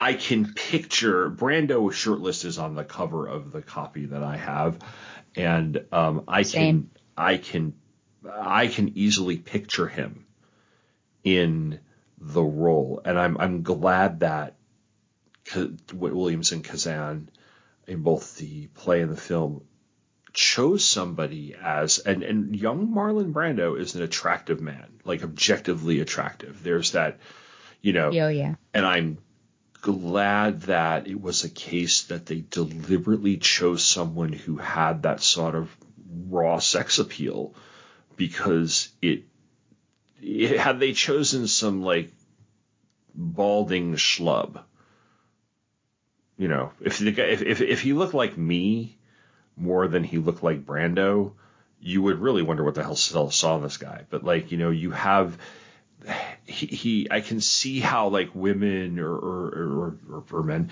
would have seen Brando in this movie and then of course on All the Waterfront been like oh man like you know poster boy you know like the the, the whole the whole of the of the essence of it. But that's the actor and that's what the actor brought to the role and how he embodied the role but there's nothing in Stanley as a character on the page that I find redeeming um he is I think he is. I don't know. He there's a villainous aspect to him. He is complicated in that he's not mustache twirling. You know, there there's some Mhm. dimension to him. There is depth to him as a character. But in the end of the day, I just he's just, he he's he is one- he is an awful awful uh, awful man. And he kind of fits like so. I, I grabbed a few of these questions from like I was just searching up AP Lit questions for Streetcar Named Desire and found them. And uh, Williams is said to have made his characters quote my little company of the faded and frightened, the difficult, the odd, the lonely. And I think there's a lot of characters in here that are recognizable. Uh, for this description, we could talk about Blanche as having been faded, Stella being part of this. You know, there's a loneliness in Blanche, even in Mitch. And Stanley, I, I guess I would fit in this as well. And I think that's what makes this play so compelling. The these characters are very, very complicated people, and these seem very, very real to me, as opposed to at the time what you would have seen in the movies, which you didn't tend to get complicated characters in movies very often around this era. Here and there you would, but but most of the time, especially on television, it was very simply very simply stated, very simply presented. Um, Stanley Kowalski is not Ralph Kramden from The Honeymooners. You know, to the moon, Alice, and all that. There's always this. I'm going to yell at you and threaten this and blah blah blah, and we're going to play it off for laughs. And like, no, Stanley's actually. Yeah, I see a reality. I see these people. Uh, I'm and and now that I've I've run myself into a tangent ground, pick up that baton. I'm sorry. No, uh, yeah, I I see it as well. Um, I think I probably find Blanche the most compelling, which it's very interesting that you would imagine this to be a marriage story because I, I think also I see lots of, you know, what are relationships like between men and women, either single men and women or married men and women. And it certainly doesn't do any favors to marriage. I, it, I don't think anyone has a good marriage in this particular no play. I mean, even that rich guy that Blanche is all about, um, down in Texas with the oil fields, he, if it's true, because, you know, we can only take her words with a grain of salt, that he, you know, is communicating with her at some point or, you know, she reached out to him or vice versa, then he's, you know, he's got something on the side. So it's like, oh gosh, you know, are there, we're also looking at kind of the negative aspects of marriage as well. But no, these are people that we could meet on on the streets. Um, it's people that we could be having, you know, being friends with people and maybe knowing that something's not quite right, but not necessarily doing anything to stop it, which is, you know, something that does in fact happen. Um, and yeah, they're, they're all dealing with something. I I guess I just love the complexity of Blanche and how thoroughly a woman that you know she is and that she's punished for it. So I mean if we think about Rebecca from Rebecca, mm-hmm. she was not there wasn't a positive light on her, even though like one could say like she was just being a fem- like she wasn't a nice person for sure, but being a feminist, like if she wants to, you know, be in relationships with men, um, why can't she? But men can do that kind of thing. And here, Blanche, she, yes, she could be a call girl, she could be a prostitute, um, trying, but she's she's like trying to make ends meet, and you know the the sex trade is is an actual profession now. So of course the times have changed, and being a woman and getting older and having that self consciousness about you, um, or feeling that you look older because of that whole thing with the lamp and never wanting to be seen in bright light. Um, which which was crazy, like a crazy mm-hmm. detail uh, that we see throughout the play um, and just how society really puts a lot of pressure on women to, yeah, be long, younger, act younger, pretend to be younger with their age and everything. Like she is almost the quintessential woman, and look at how much she suffers for it, unfortunately. And then to be sexually assaulted, raped, um, having sex definitely without her consent, and not be believed. Yeah like there's like another thing. So I feel like almost Tennessee Williams is like writing something ahead of his time or addressing issues that were definitely happening, but no one really kind of sh- have had shine, shine, shown shown a light on it as we are now and are more concerned about it now. So definitely, yeah, these are all people I think, or parts of people and parts of different stories that we absolutely see. Um, on the street. This all is like something that we would encounter, uh, which is, I think, one of the reasons why he is such a compelling yeah. playwright, because they are so down to earth, and we could potentially envision ourselves in one of these characters or partially. Yeah, and, and I think you, I liked your point about how ahead of his, his time he was, because I don't get the feeling that we're supposed to, even back then, we were supposed to interpret Stanley as a nice person. Like, you know, he, the, I don't know, maybe I'm just being presumptuous here, but our interpretation of this, I think, is what he was going for in in the 1950s. So this isn't looking at it from a 2023 lens or you know um, Stanley is an awful person. You know he's not all of a sudden problematic because it's 2023 and 1947. You know so so yeah, and I think this is why the story and the, the play itself holds up so incredibly well, and and how why it keeps getting staged and restaged because there's nothing in it that doesn't still resonate today. Unfortunately, you know, uh, and such. Um, any last thoughts or anything that I think we might have missed? You know, I did have a question about the allegorical emphasis on the streetcar named Desire, the use of the phrase Elysian Fields, which I believe is a reference to where like Greeks go to uh, to the afterlife or some something regarding the afterlife in Greek mythology. Am I am I missing? Am I? Aren't you glad you yeah, have a classicist yeah, you're the classicist. I think that's why I dropped so that this question. I can tell you all about that. You know, um, with with all these yes. things. Um, yes, Elysian Fields. You're gonna have to remind me what that was in the play. I remember reading it in Greek mythology, um, as well as Roman mythology. Uh, so the underworld, basically everyone goes to the underworld Mm-hmm. when you die, but it is broken up into different pieces. Um, for average everyday people, they'll go to Asphodel Fields, like if you just had nothing. But you've got like the bad places if you've like Tartarus Yeah. and things, if you've done like really sinful things. And only like heroic personalities will go to the Elysian Fields. So someone who's like super virtuous or like Hector you're gonna find Mhm. over there, that kind of thing. Um, what was it in this play? Can you remind one me? of the very first. Uh, it's one of the very first scenes. Um, in fact, I think it, it's her first line. Uh, believe it or not, she gets off the streetcar and uh, she sees Eunice, and um, Eunice says, "What's the matter, honey? Are you lost?" And Blanche says, with faintly hysterical humor.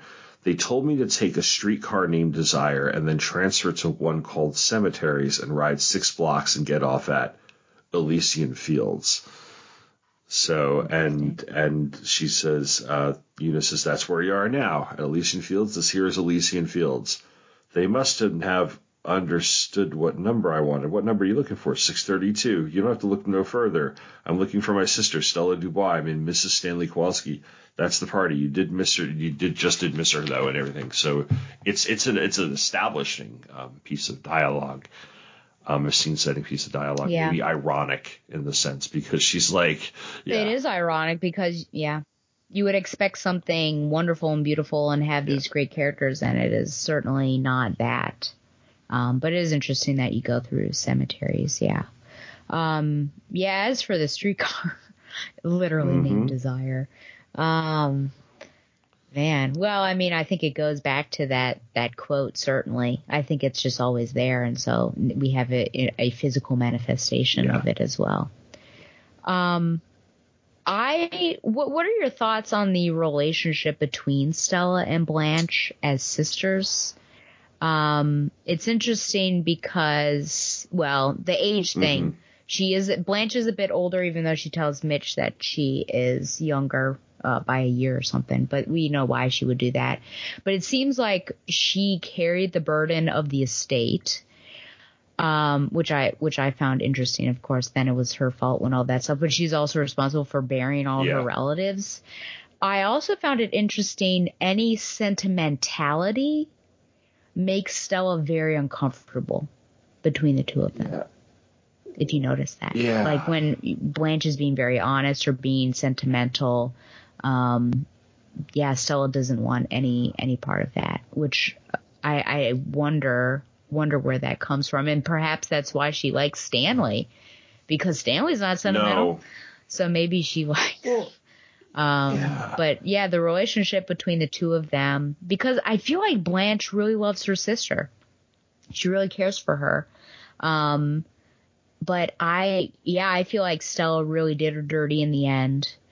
And I know that's very it's very complicated um, with battered women and wives and things. Uh, but it, yeah, it's just crazy to watch that whole violent scene unfold with the the female nurse. I can't remember what her actual title what Mhm. title was. I think it was matron was the word that was used. Um, yeah, yeah, and just Stella. I mean, Stella is tr- like she does seem kind because she always, you know, she tells Stanley to say something nice to her. She Mhm. tells Eunice to say something nice to her, but I just don't know if I see as much affection towards, and this might just be her uh, discomfort with it, but as much affection towards her sister as Blanche has towards her uh, Yeah, there's Stella. a little bit of embarrassment about her. Um, not Stella's not Stella's almost embarrassed of uh, you know for her. Uh, you do you get the sense? It, I don't know. There, I think there are lines of dialogue that imply that Stella left Belle Reve like a while ago, and they hadn't seen each other a while, and so she left Blanche to do these things, and you get the sense that Stella wanted out of that trap fell into another one with Stanley, but that, that, she, that she she deliberate she like it's a stripping away of her own past. Like she doesn't really acknowledge that she grew up in this gentility, you know, in this society as it was at the Yeah. time, and doesn't want seem to want to in the sense that like you know she's rejecting it and then maybe in in some sort of symbolic way, at least what we could put on an 8B lit, lit essay, that's the final rejection at the end, the way that she has her sister carted off. Like it's it's not a it's not a happy ending, obviously. It's, this is a, tra- a tragic play. And she is she is fighting with a lot and she is dealing with a lot and she's taking a lot but this was one thing that she it seemed like she swore i don't know i'm maybe reading too much into this i think she swore to be completely done with this and blanche turned up in her life in a in a way that she didn't expect nor want and in the end she's Yeah, like i have to get rid of be her true. I mean, yeah, I think, yeah, I feel like picking Stanley is also a way of um, rebelling against potentially Yeah. her her past. yeah, that she she seems yeah, she seems to flat out reject her past or her upbringing Yeah. Well, our last question, as always, is this required reading? Jeez. I think it has to be a very specific context. Um, because I would say Glass Menagerie is, is required reading. Uh, and you can kind of deal with some of these like southern themes, and I think it's gentler and easier to maybe converse with students about. And this one's going to be hard, and I think you need to have a Yes. Body, class body, in order to have these discussions and be willing to be like brutally honest about um, manhood and masculinity and things like that.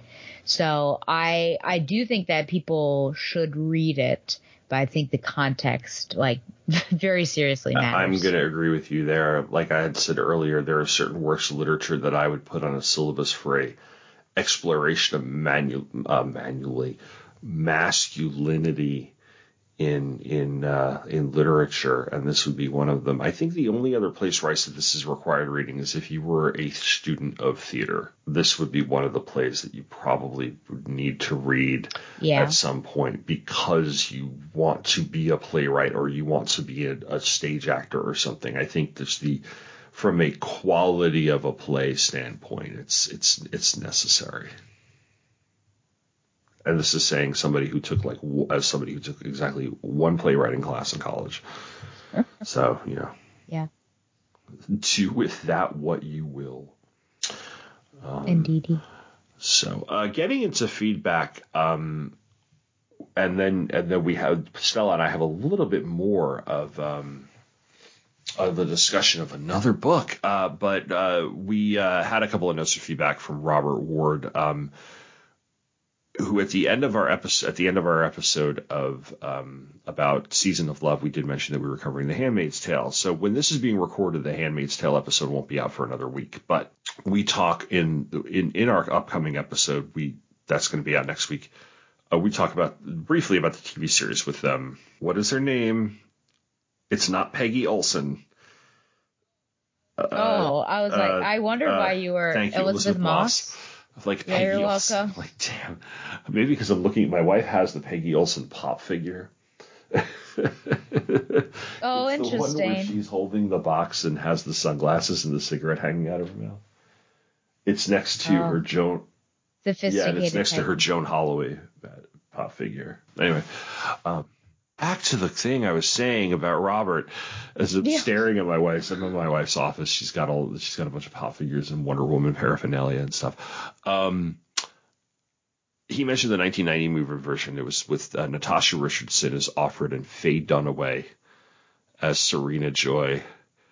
Um, now I'm kind of curious because I do love my, I do love me some Oh, mommy dearest. So, yeah. um, and Oh, uh, also uh, he also asked us if we have any interest in covering the novel Wide Sargasso Sea, uh, which we actually mentioned Bertha Richardson. I believe she uh, Bertha Richardson, Bertha Rochester. Bertha Richardson. I just said Natasha Richardson. Bertha Rochester, um, who I believe is the main character of Wide Sargasso Sea, um, has a connection to Jane Eyre. Um, It's it's on my little poster. It's it's it's somewhere on the list. I would imagine that we may get around to it at some point. I, I do want to ask you before we get into. We are going to talk a little bit about the Testaments, and that's Margaret's Margaret Atwood's sequel to uh, The Handmaid's Tale. Before we get into that, you did Dear Reader, um, and the reason that Robert brought up Wide Sargasso Sea, he said it was not covered on season one of Dear Reader with Jane Eyre.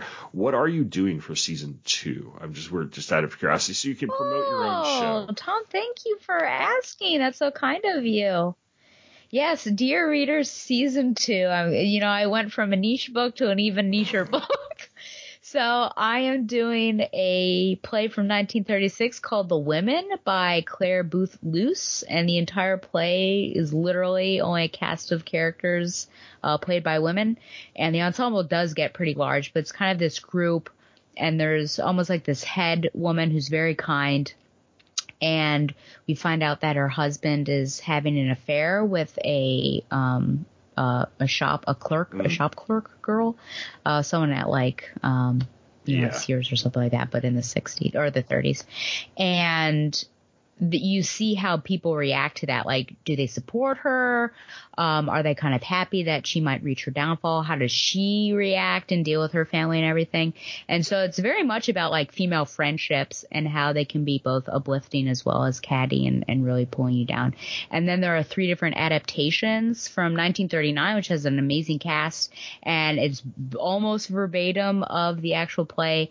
1956, which I have actually not seen that one yet, uh, called The Opposite Sex. And then 2008 with Meg Ryan as the that main woman and Evelyn Longoria. Like all it, that also has a good cast, and I also think that's uh, a good one. So for mental health reasons, I've you know cut down. I've picked something with like a smaller little um, cabinet of interpretations, but I really liked that play and thought it would be interesting to dive into, um, yeah, looking at kind of the psychology of, of female friendships. Now I know that the as of our recording this, I think the trailer dropped recently. When is the first? When is the first episode out? I know. oh, I can't say because Okay, I don't right. know. So just, just, just yeah, I um no, I thought I had like big plans of like, oh, I've got you know this grad school is done for the Mm-hmm. semester. Can I do this out? But it just got um well, work just was bad, so it was more like just trying to survive that. But um here's hoping. I think you know early 2003, 23, which we're in. Um, so sometime. So the first one's always the hardest because it's the analysis of the actual you know subject matter so that one's the one that there's a lot of work that goes into that one and the other ones are just like i'm watching a film and talking about it so if i can get that first one down i'll, I'll feel pretty good about it but you'll be the first to know yeah, listener. over in Fire and Water podcast. Uh, that that's the network that Yeah, it's in. so you. just just check that out. Look out, watch out for that. And like I said, we both of us and um, I don't know if it was on purpose. I mean, for me, it was kind of on purpose. I read The Handmaid's Tale. I looked and saw whether or not my library had, or our library had a copy of the Testaments. The Testaments came out um, was 2009.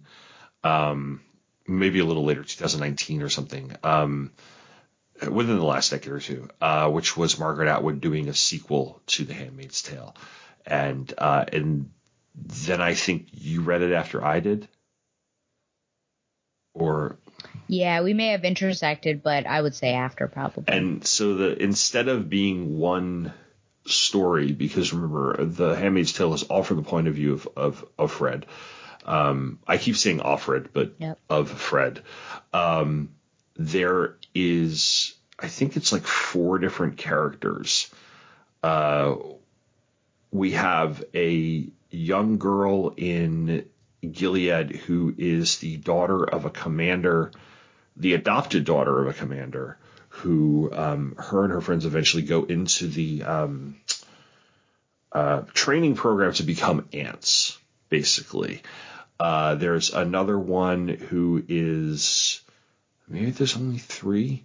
Uh, there's another yeah, There there's another one who's a girl in Toronto who is free and she is um, her parents were kind of like the Weather Underground type or the Underground Railroad type, helping people get out of Gilead, and gets um, and they get they get blown up. Um, and it turns out that she has a connection to Gilead. I'm trying not to spoil too much in case people are interested in reading. And then the third person is um, Aunt Lydia herself, and Aunt Lydia is uh, one of the architects of the. She's one of the like almost the second in command or the first lady, first woman or whatever we want to call it of of the nation, and she helped establish and build much of this infrastructure for the suppression and the exploitation of women that goes on in in the Handmaid's Tale. Um, I read it pretty quickly, um, and I found it once I realized it's more of a companion to The Handmaid's Tale than a direct sequel. I was really in, you know, because I went and thinking it was going to be a mm-hmm. sequel. I didn't know, like, I, I was going to, oh, we're going to see, you know, what happened to Offred and, and like, you know, because I had no uh, knowledge of what the book was other than some people seem to like it and some people seem to not. So I went kind of in blind, but I knew it was a sequel and I was expecting to see our characters and I saw, and I saw how it was structured and I was like, oh, wait, I realized that like if you think of this as a companion piece that's set later, so you're getting a little bit more history, you're getting a, a little bit knowledge down the road. Um, I think that is a really it's a really good one, and I really really enjoyed it, especially the Aunt Lydia stuff, um, because her whole thing is that we get the backstory of the establishment of the state because when we got the backstory of the establishment of um, Gilead in The Handmaid's Tale, it was from all the, from the point of June, and and we saw the things happen to her. With Lydia, it's the things are happening to her, and then there's all the conditioning. It's in horrific conditions, and then we get to see like how did she become this person, and then she has all the keys to bringing the place crashing down and um, it's very possible that she does. Uh, Yeah, so I, I really thought that was cool. What did you? I mean, what did you think of that part of it? Before we get into the the whole, there's a female friendship part of this too that I thought was really fascinating. But before that, yeah, Lydia. Yeah, well, it's interesting. Yeah, it's interesting because you Aunt Lydia seems like a a villain. I mean, an antagonist from Offred slash June's Mhm. perspective in The Handmaid's Tale. So you almost wonder if your feelings are being manipulated into, you know, having sympathy for this particular person, or is she being redeemed uh, against her desires? Um, but it, yeah, it is interesting to see that, and it's, I, I think it's just like point proven about empathy that you know everyone's story. You don't know Yeah. everyone's story, and so you can kind of see um, how it got there. Yes, from uh, we we had June's perspective of the downfall of the U.S., and then we have from another perspective of someone who was kind of high up in the in the judicial system, um, and then what it was like to for the aunts to become Mhm. aunts, that kind of thing. So that that was very interesting. Um, and also her machinations, I think, were very.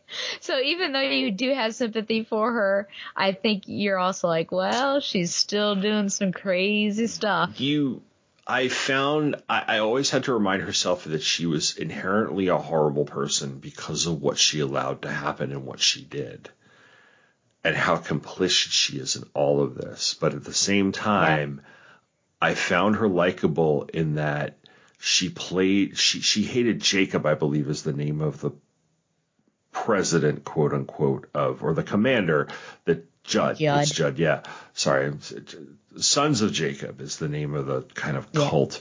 But uh Judd. And Judd is um she's playing the long game against him. She's trying to enact her revenge for what you know what had happened and how he took you know et cetera et cetera um and uh I thought that was brilliant. So I had a lot of appreciation for her character, but I never lost sight of the fact that she was like what she what had to happen for her to achieve her goal was this horrific, horrific place. And I'm like, no, I can't.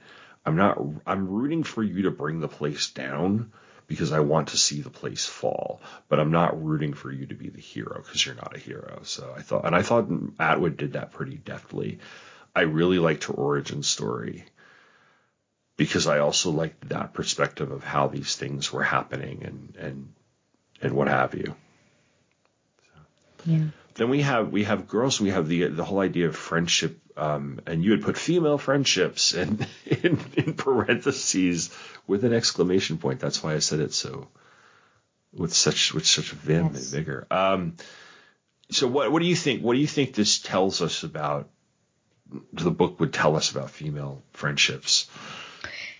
Yeah, because I and the reason why I brought it up is because as a editing Handmaid's Tale, I remarked about I wondered what it would be like to see it in the, like if this existed in this hmm. book because it seems so sterile in Handmaid's Tale that there really aren't any female friendships, just like travel companions.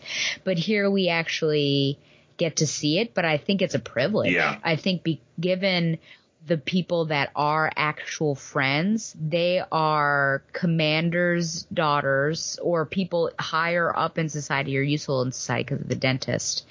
And, um, yeah, so it's it's a because that is a privileged position. So in school, you might, and some of it might be fake because we do see that depending on the the commander, some of these daughters want to be friends with the other daughters, so like you know, which is probably being pushed by the, Yeah. the parents. But I felt like and so I think handmaids aren't really ever going to be friends unless, I mean, maybe, but I really loved the beauty of the re- relationship between the, the two girls that get out of their marriages to commanders and become aunts and just like self-sacrificial love and, um, golly, yeah, one helping the other grow in reading and, you know, knowledge of God and, um, the other one working or helping one through trauma and they kind of both experience similar traumas. So I, I found it very beautiful, but we find out that it's, yeah, it's a privilege to have Yeah. friends in that world. And even then, like you said, there's gamesmanship. Um, it's it's almost like one big junior high school cafeteria in some way. There's like you know your popularity and stuff like that, and then the really horrific thing, which again, going back to toxic masculinity and going back to some of the people here. The child bride aspect of all of this, the fact that these young girls are taken, and one of them at one point in the novel is going to be married off at like 16, maybe even younger. They're they're not 18 when it happens, and it's, I think they might be younger, 13. I'd say Mary's Yeah. age. And- yeah, yeah. So there's that whole child bride aspect to all of it, which is disgusting. But you know, we look at you look at some of the more um, kind of disgusting men who are on Twitter, and to use a southern phrase, you can't swing a dead cat without hitting a disgusting man on Twitter. There is a, and this is a whole other discussion you can have like over on my show, Pop Culture Every Day, we could do a whole, probably do a whole episode if we wanted to about this whole fetishization of quote unquote jailbait. You know, Yeah. the really just the the sexualization of teen girls and the way that like um, you know, the from everything from celebrity gossip stuff to celebrity culture to um, to, to entertainment may, that has, features teenage characters to actual pornography.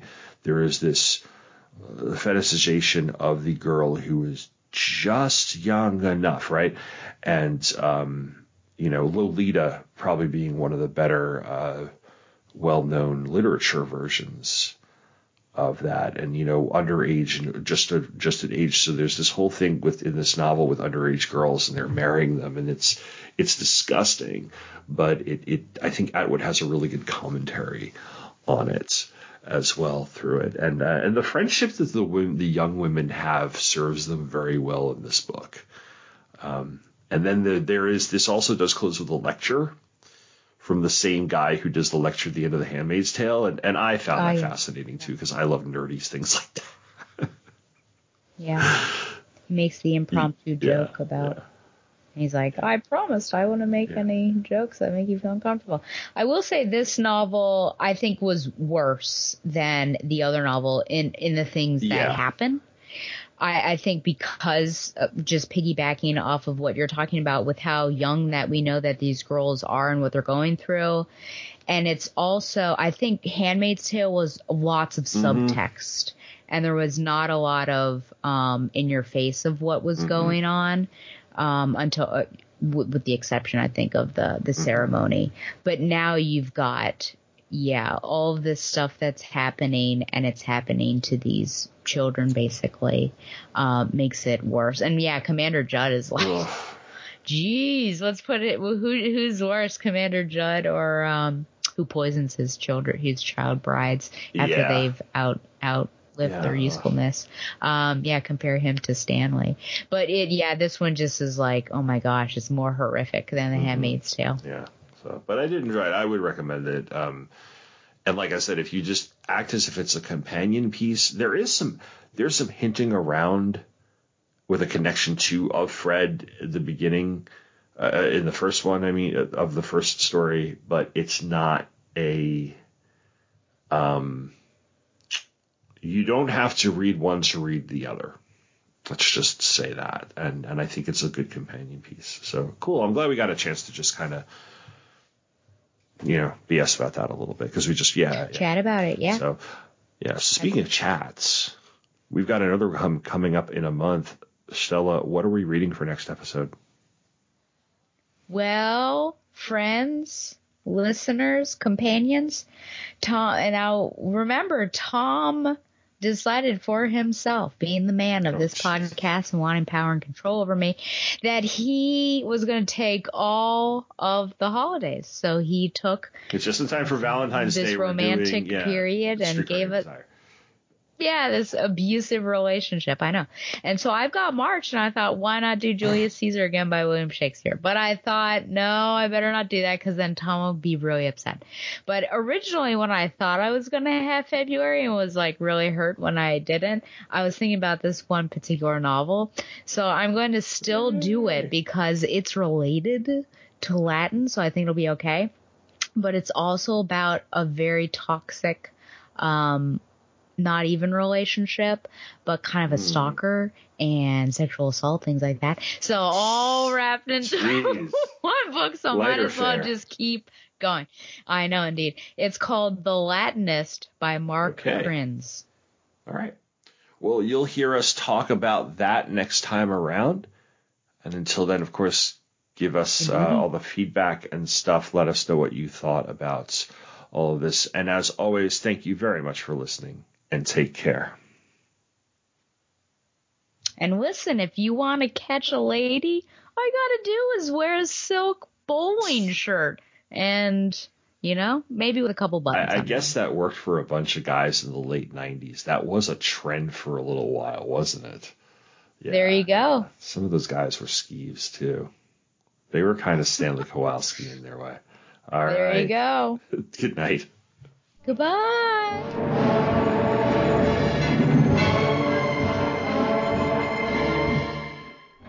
For listening to Required Reading with Tom and Stella, which is brought to you by two true freaks. That's two true freaks. If you're interested in learning more about the books we read or want to comment on the episode, follow us on Facebook at facebook.com slash required reading with Tom and Stella. If you would like to email us to comment on the episode or continue our discussion, you can reach us at requiredreadingcast at gmail.com. We will read every email we get on future episodes. We're looking for more visibility, so if you liked this episode or the show in general, why not leave us a review on iTunes? Thanks again for listening and come back next month for our next episode.